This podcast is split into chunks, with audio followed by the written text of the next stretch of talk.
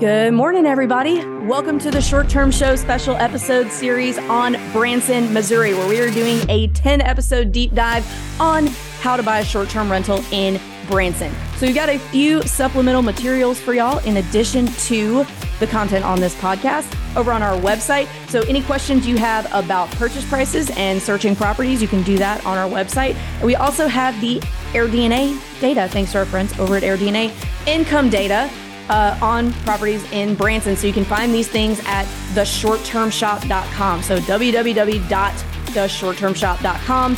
Purchase prices and income data. If you want to buy a short term rental property with a short term shop agent in Branson, you can email us at agents at.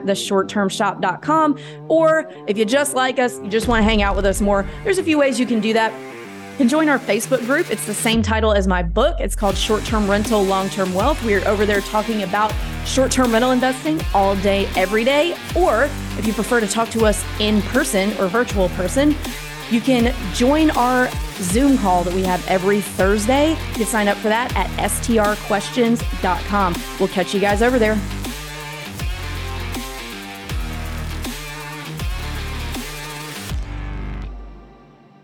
Hey guys, welcome back to the contract process episode on Branson of the Short Term Show special episode series. So today we are going to go through uh, just the contract process when it comes to buying a property in Branson. So we're going to start at the beginning uh, and go you know, all the way through to the end. So I have a again another great panel. Uh, Bill, do you want to introduce yourself really quick? My name is Bill Beck. I'm a Branson real estate agent. I've been with the short term shop for a couple weeks. I have a background with helping people buy vacation rentals all over. So know the vacation rental real estate thing inside and out the last six years. So, all right. Thanks, Bill. Nick and Johnny, you want to introduce yourself really quick? Yes, you bet. I'm John Rulon. I uh, started uh, White River Home Inspection Services about uh, eight years ago, and we've been doing condo and houses for. That's pretty much our specialty is just the the home and condo arena. So, all right, yep. cool. Well, thanks, guys.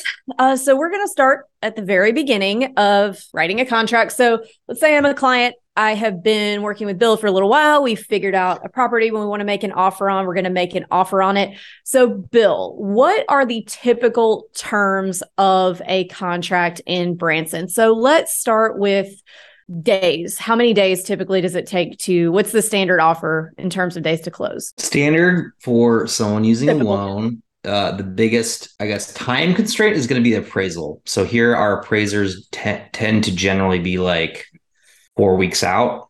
Uh, this is kind of in the standard since I've been doing this. So four weeks being, you know, 28 days. So, you know, add another week on that. 35 days would be a quick closing. Maybe another 10 days to give extra time if it's a little bit busy or things are a little, you know, whatever reason. So 35, 45 days is generally the entire contract duration. Um, that way there's no stress. Um, you can do it in 30 days, but um, usually within two weeks, you know, you've got most of the things knocked out, and it's that appraisal is kind of the thing that can stretch things out a little longer. Okay. And what are the typical contingencies of Missouri contracts? Uh, just your standard ones, you know, with uh, lending contingency, obviously make it contingent upon you being able to get your loan. Mm-hmm. Uh, appraisal contingency is separate from that. Obviously, if it doesn't appraise, you can talk about renegotiating it or figure out what to do from there um, inspection. So that's the that's the big one. Mm-hmm. That's the one where uh, we've got a couple different ways of going about it. Uh, in terms of like if you are to do an inspection, you find out there's something majorly wrong with it, you can get like another specialist to go in there with another extension. Um, but that contingency is generally the biggest one. Uh, we have property data period, which is an interesting one. You, do you have that in other? Oh, no, areas? I've never the heard of that. Data period that's generally, I think it autofills for like a couple of days, like five days. Um, but this is one where it gives you time as a buyer to like research and find out, hey, what are the area taxes or what are the, is there any like sex offenders that are your neighbors or various like it's very kind of ambiguous as far as like what the data uh, related to the property could be So I've never used it to back out of a deal. Um, never had it used against me as a listing agent. So it's something that that people should be aware of, though. That hey, I'm like not sure about this, but I want to make an offer. Generally, you want to get those things answered before getting under contract, but that does exist in case there's something awful that someone discovers that they're like, oh my gosh, I bought something and I didn't realize I needed to do all these things like do the fire suppression installation thing when I thought I didn't need to and I don't want to do it anymore. It's like, well, okay, well, we'll use that to get out of it. So, oh, wow. Okay. So you have appraisal, financing, inspection, and property data period. So we're going to come back to those things in a minute. But first, we're going to talk about your earnest money deposits. So is an earnest money deposit the only deposit that you have to make in Missouri? And is it refundable or are there any extra non-refundable deposits you have to make or just typically your refundable earnest money? Usually refundable. And I usually say, you know, you don't, I don't tell people explicitly what to do. I say don't go over $5,000 in earnest money usually because I believe that switches the court system that if there were some sort of uh, contract dispute, it would no longer be in small claims court. It would go to some other court. So 5,000 is kind of the upper limit, but typically 1%.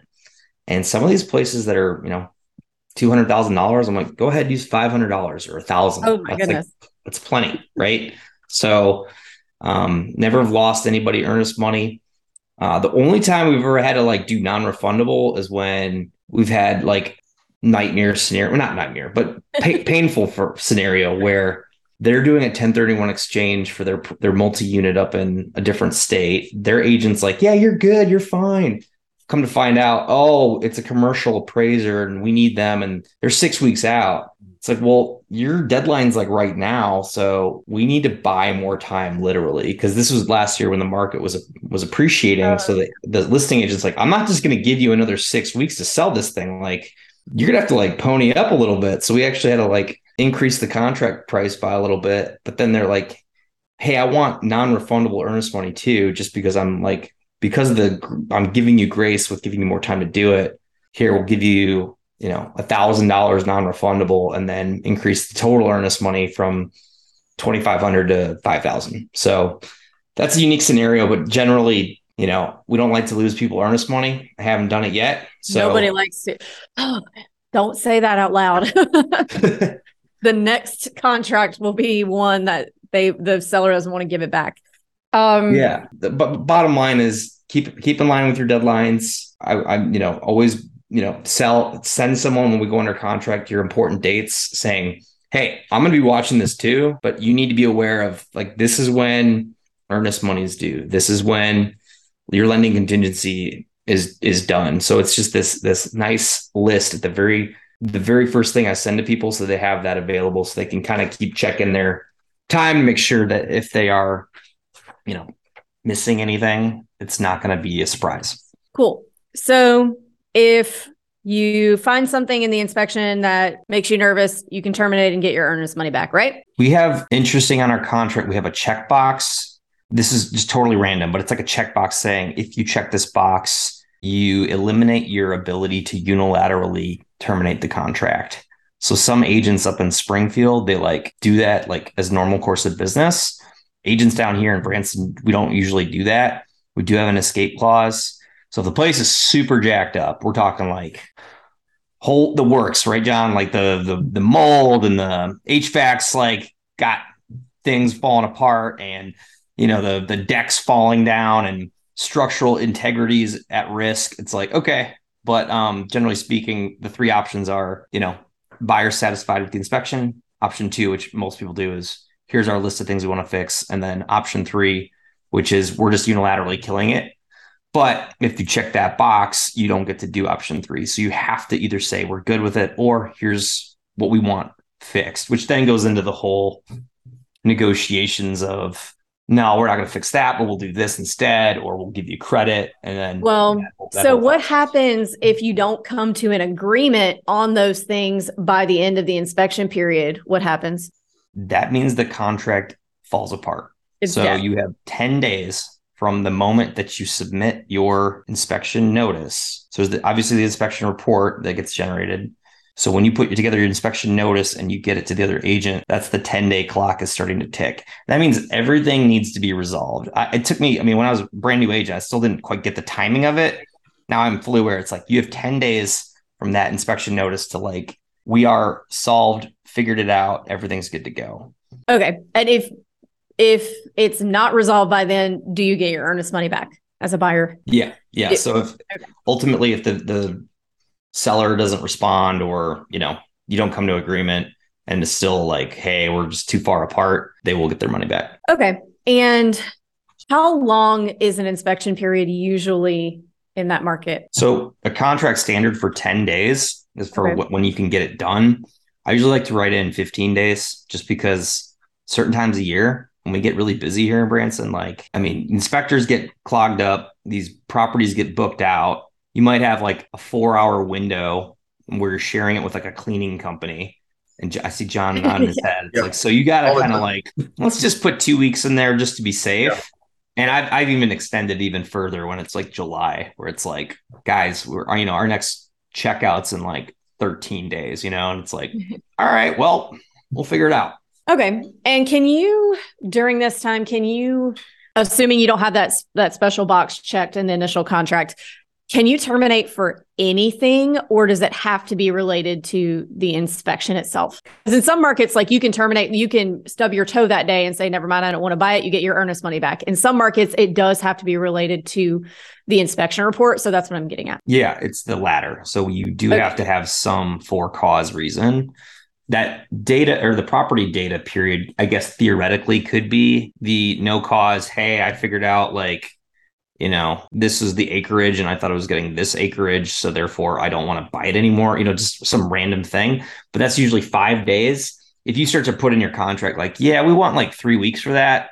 I've gotten offers like that as a listing agent, been like, mm, no, you're not, you don't get to like think about this for that long. Like, you get you get a couple days to like figure it out, and then you're you're no longer just getting to like pull the ripcord on this. So okay.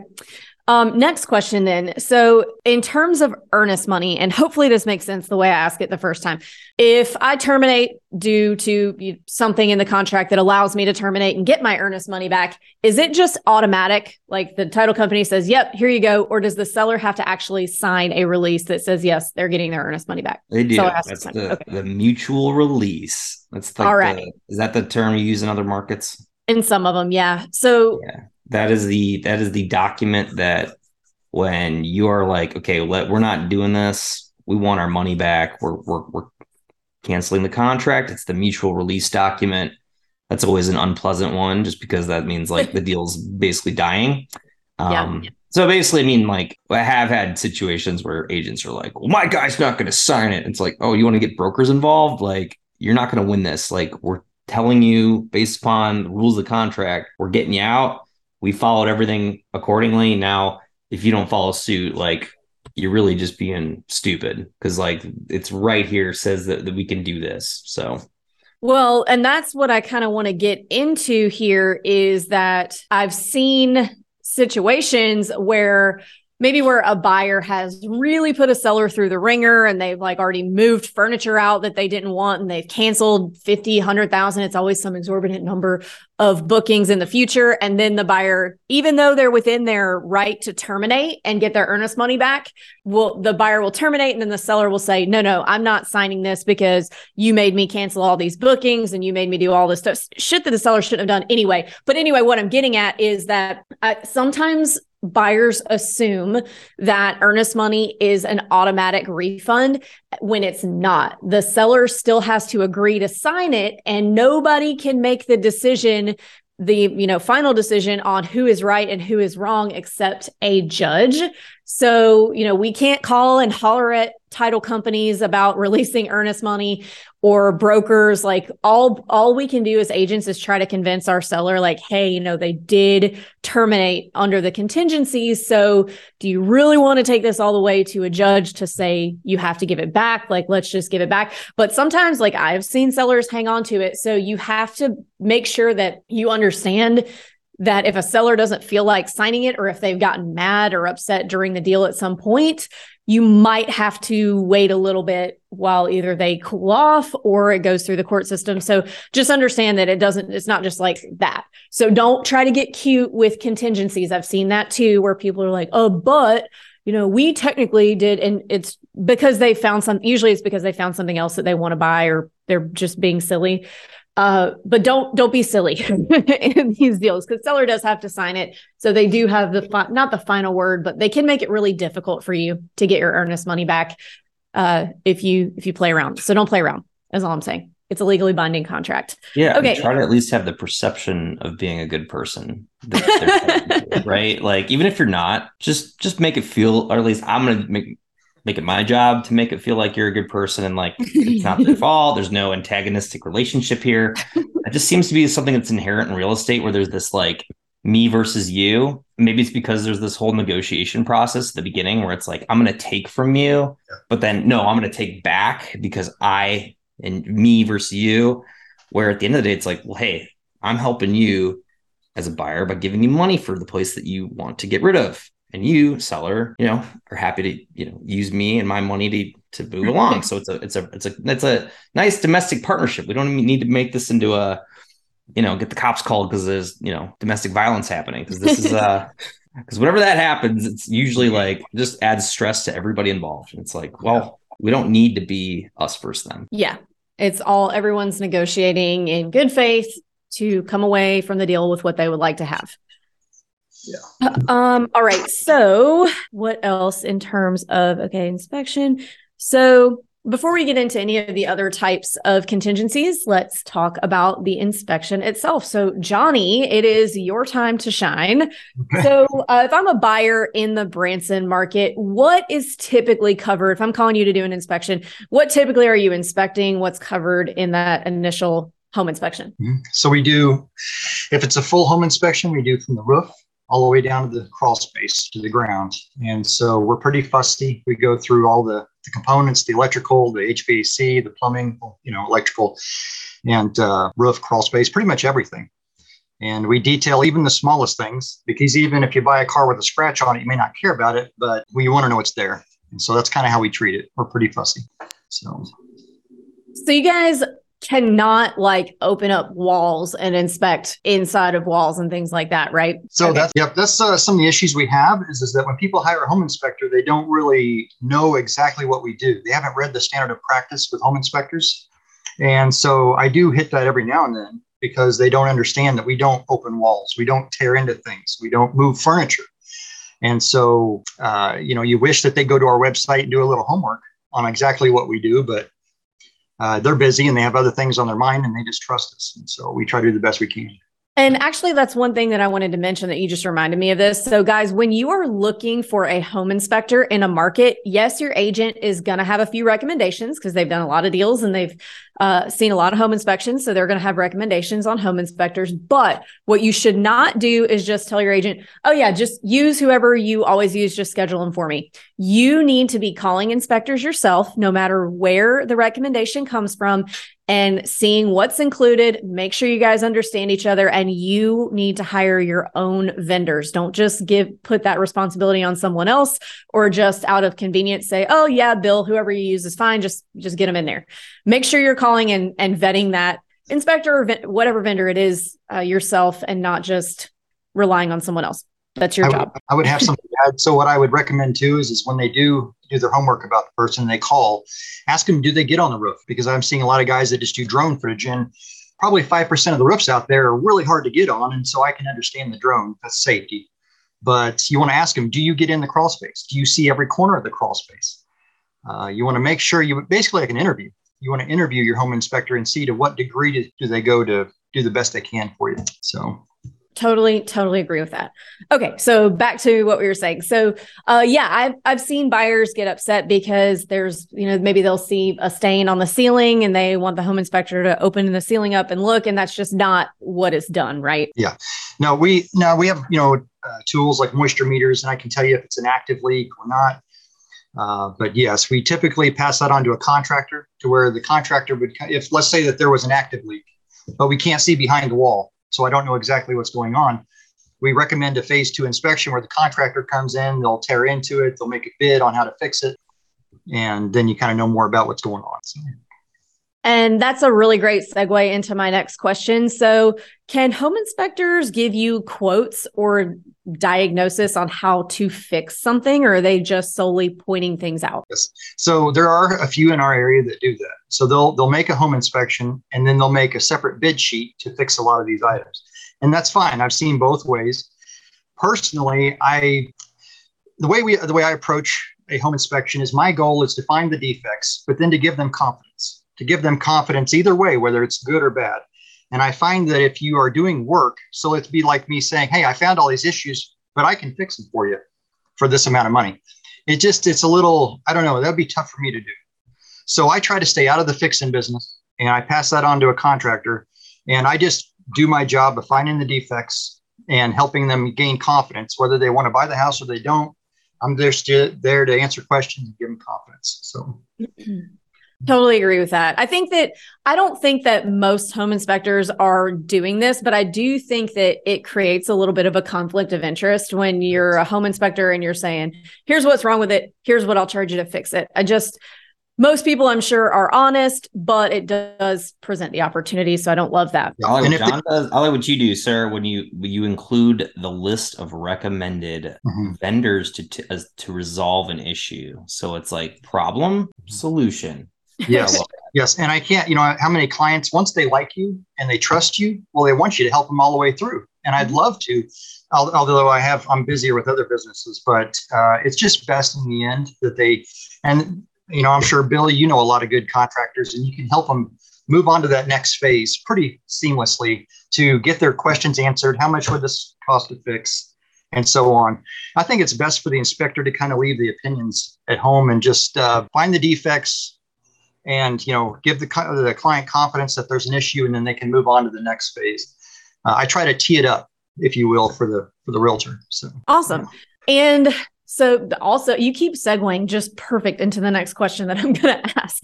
So Great. since you have some vendors that you recommend to fix common things that you see on home inspections, what are some common things that you see on most home inspections in this market? I think a lot of buyers think mistakenly think that there is such a thing as a clean home inspection that says it's blank. It says everything is perfect about this house and that doesn't exist. And what I don't want people to do is find a really badass deal and get in the home inspection and then say, oh my God, there's five things that are wrong with this. I think we need to terminate. And then they go find another deal that's not quite as good. And then they get the home inspection back and it has the exact same things. Uh, so, what are those types of things in this market? So, uh, very common things. So, I'll preface this really quickly with saying what I tell my clients is 80 to 90% of our report is small stuff is you know a sealant right sealing up cracks so you know uh, insects can't get in you have uh, minor maintenance issues. So you're right. People can look at that and think, oh my gosh, the house is falling down. And the house isn't falling down. It's just, it's like your car. It has issues. It has maintenance things and, and houses are maintenance. And so that's part of my job is to walk them through that and to just give them confidence that, hey, uh, you know, this is every house. Most of these issues are every house. I don't care whether it's brand new or it's been there 40 years, you're going to have these issues.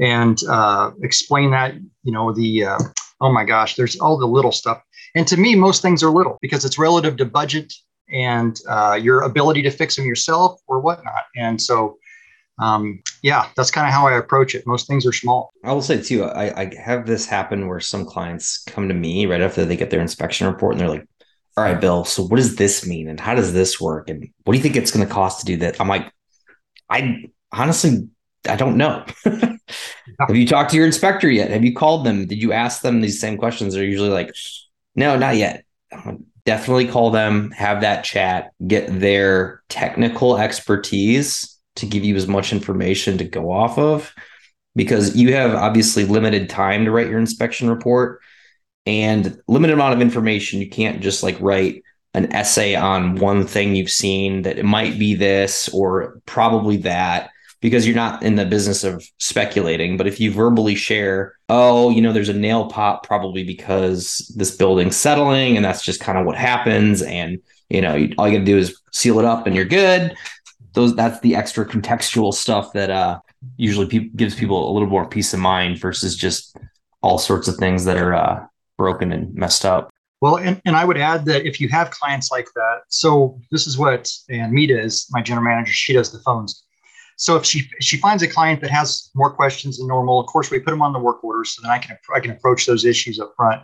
But we tell them, hey, if you want us to do a courtesy call after the inspection, John can give you a call after he's done, or he can call you after you get the report that evening, or he I can call before I go. So again, my go- my goal is to give them confidence and to uh, answer any questions they have. So that, but you're exactly right on that. So. Sorry, I keep getting stuck on um, mute when I'm like start talking and then realize nothing's coming out. It's right. It's Monday.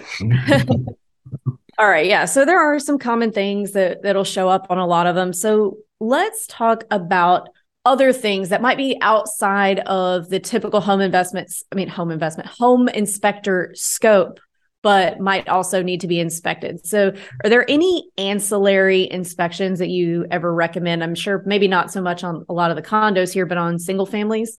So, we uh, in my company, we kind of we don't go into ancillary like the mold or the radon. We don't have a lot of call for radon. I maybe get four or five calls a year for radon personally. Um, the mold, again, I don't do the mold because I'm after what creates it. Now you can get that, and you know, and we have inspectors that do mold testing. The biggest one I would recommend every time is the chimney flue, right? So you need to have a phase two inspection. Anytime you sell a house, you want to have a phase two inspection on a uh, fireplace specialist coming in and, and cleaning the flue and scoping it.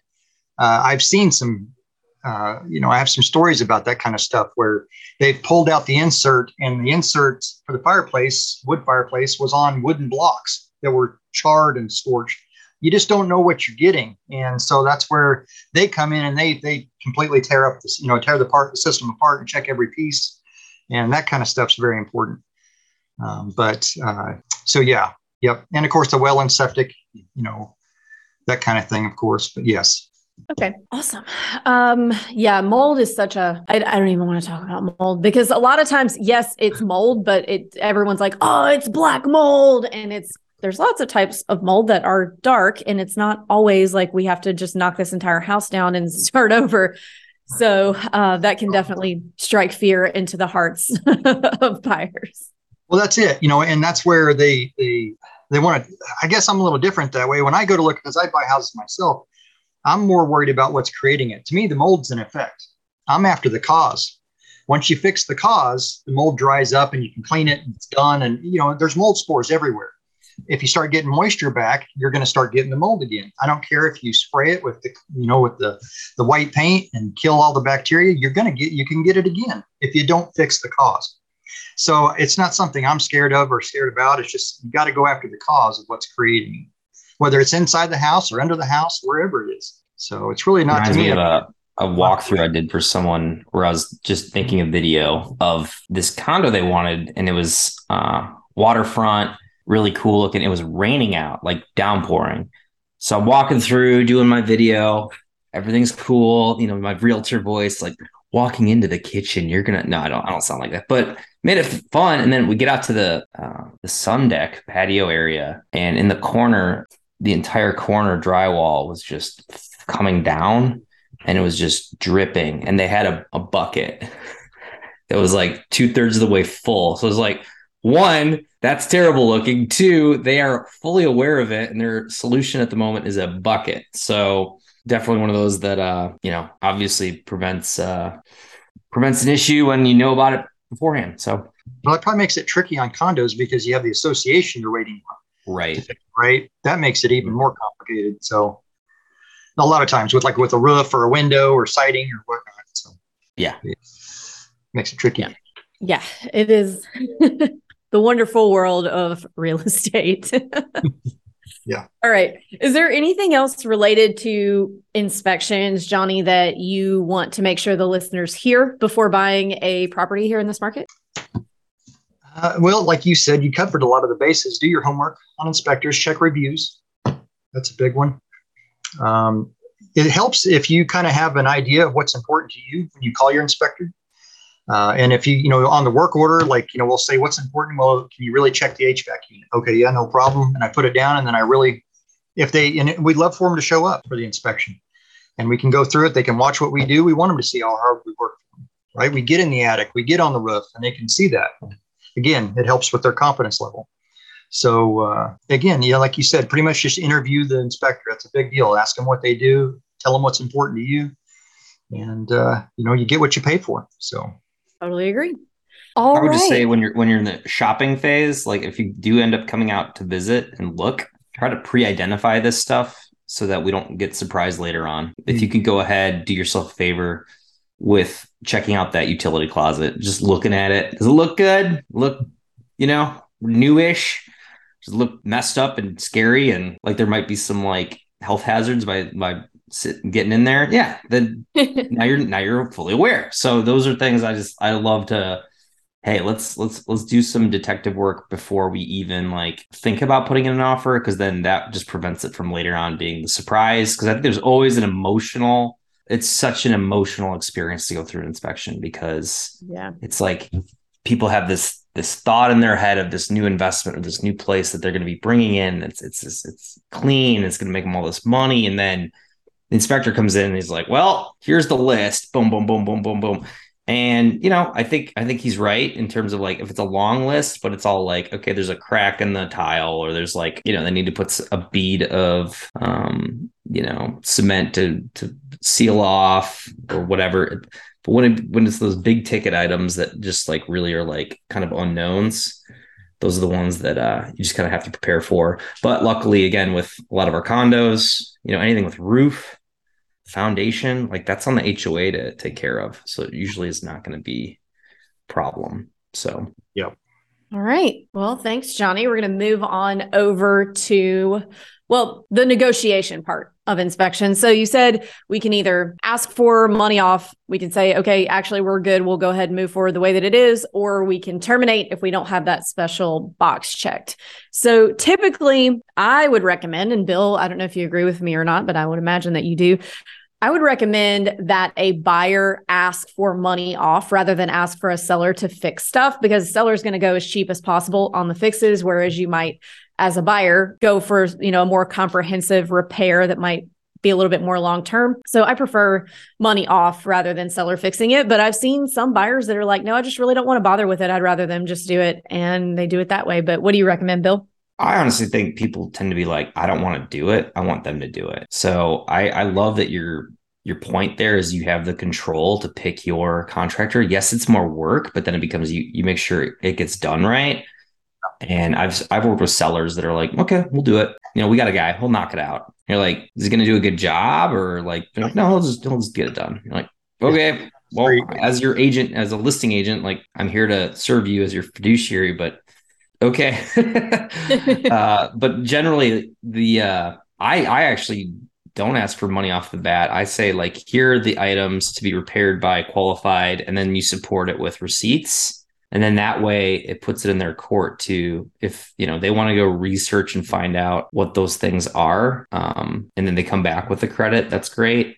Uh, or a lot of the negotiation honestly is talking to the other agent. I think some agents maybe like this like hey i'll just text and you know be quiet and send notices formally i like to get on the phone and be like so let's talk about what we, what we just saw here let's you know we're working with a couple small things but there's the one big ticket item which is the major concern for the buyer so let's work this through figure out a way to make it uh make it make it so that it's not going to kill the deal uh, more communication you could do with the other agent so that they're fully aware of what's going on. Because I mean, the end, of, the end of the day, both agents are trying to work to help b- both buyer and seller out.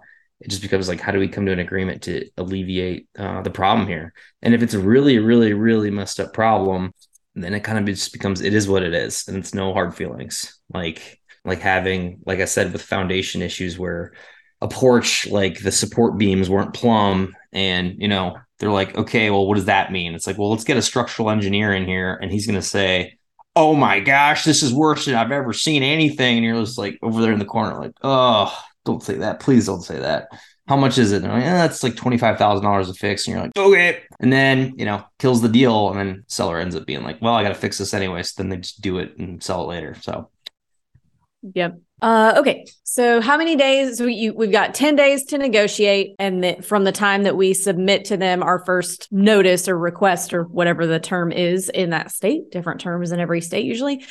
Uh, all right, so let's move on from that. Let's say we've gotten past our inspection, we've gotten a few bucks off, we're happy with that.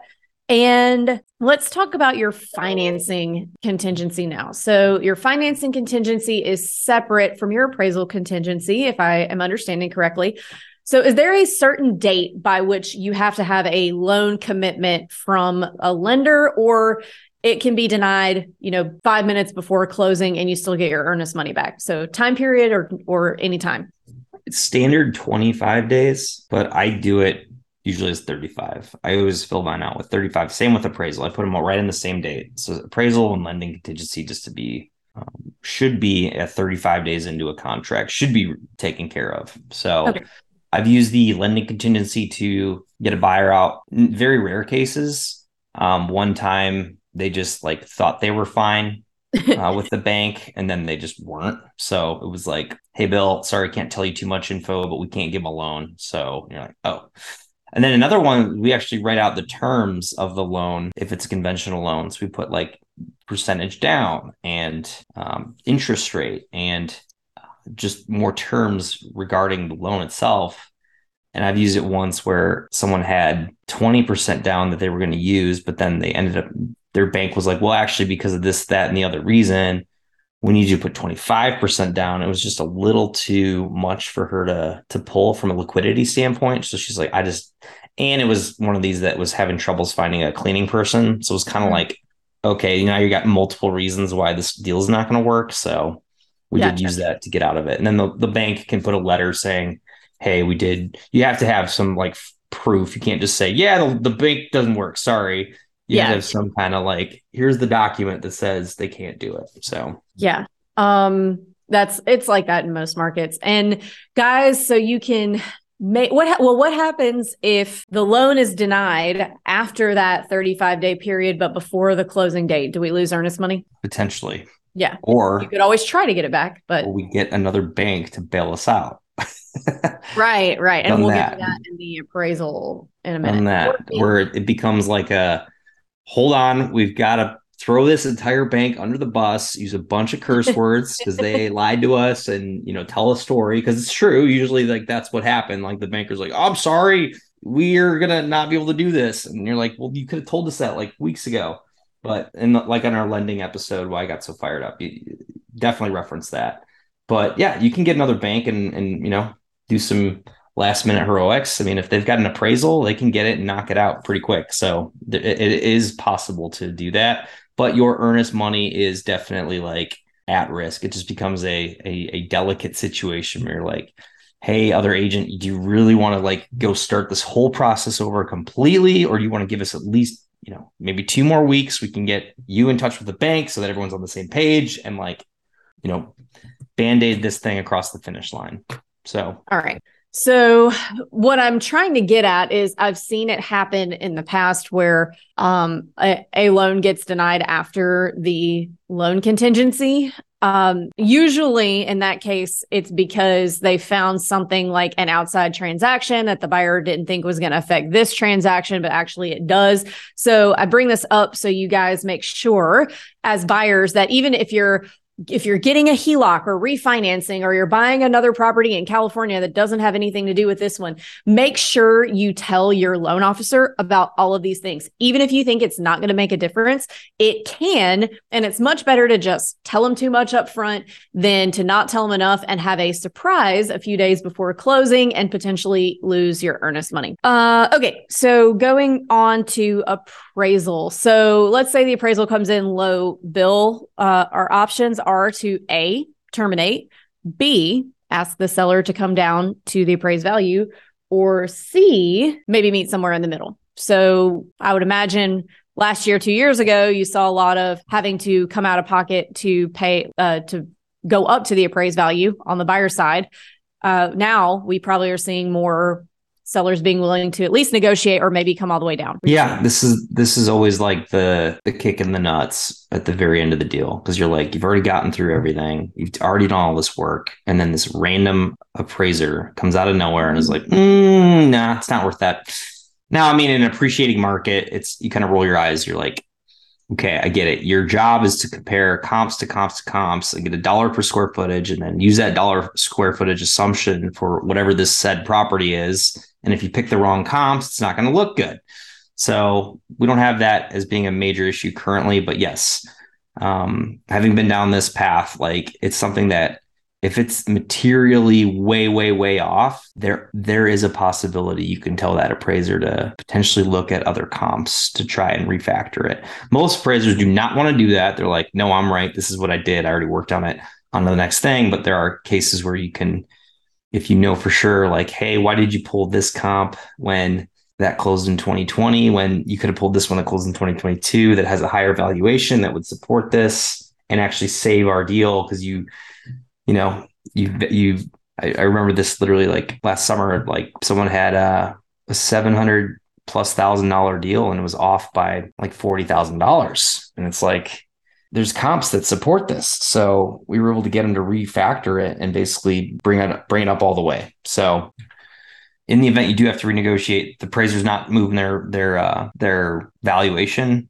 It just becomes like how much how much of a gap is there and that's why last year we're doing a lot of appraisal gap uh, special contract terms where you would put out there for um, your buyers basically saying hey if it doesn't appraise by $15000 $20000 $30000 you will bring that to the closing and not uh, end the end of the contract because you're you're assuming it's going to be potentially not appraising and not going to kill the deal about it so but yeah that's uh kind of rambling but that's that's how I feel about appraising. Yeah, yeah. Well, no. So what I want buyers to understand is this. So an appraisal at the end of the day is just one person's analysis of what they think the property is worth.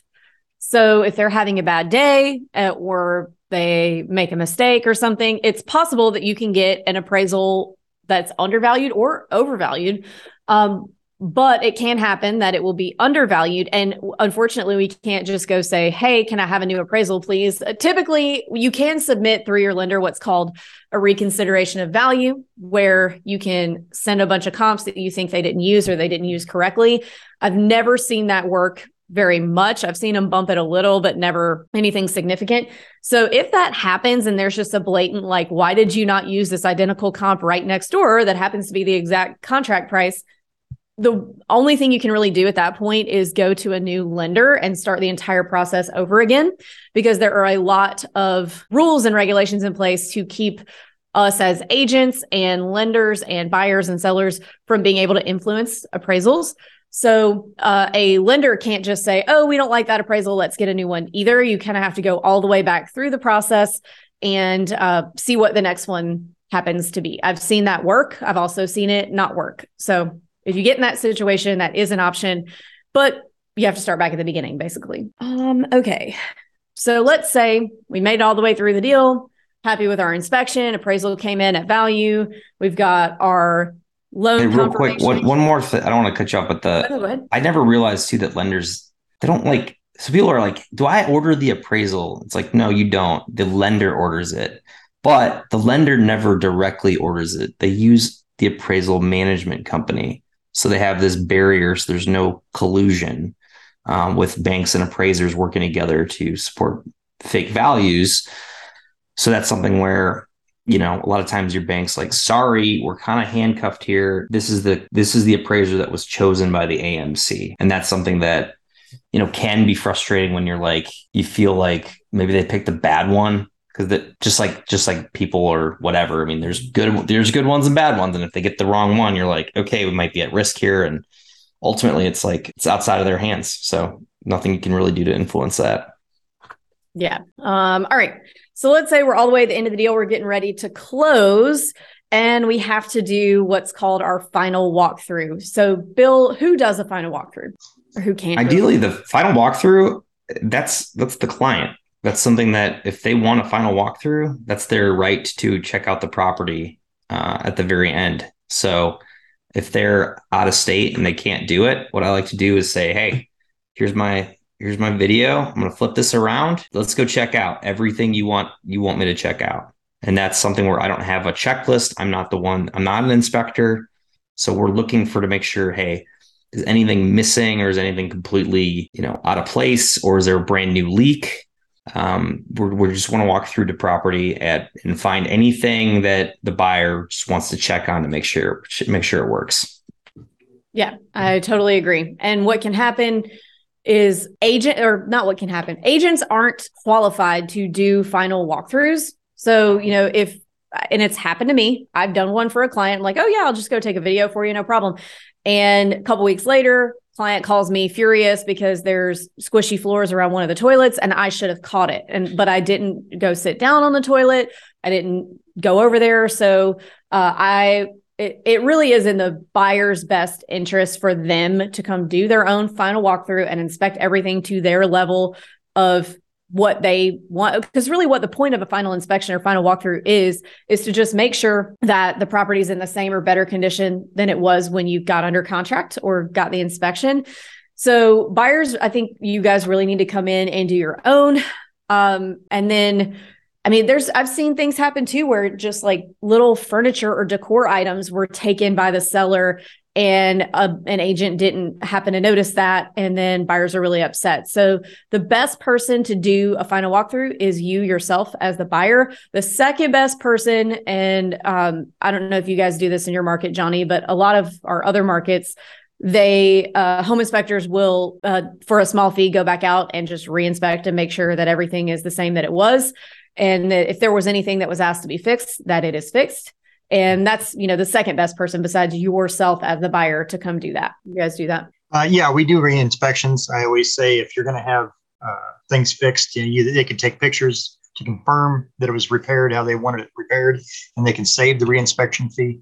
But yes we go out there and if you want five items checked or 10 items absolutely you can do that for them awesome. Yep all right. So let's say we have come in town to do our final inspection and it went well, looks great, and we're going to closing. So here's where different markets can kind of be different and confuse people.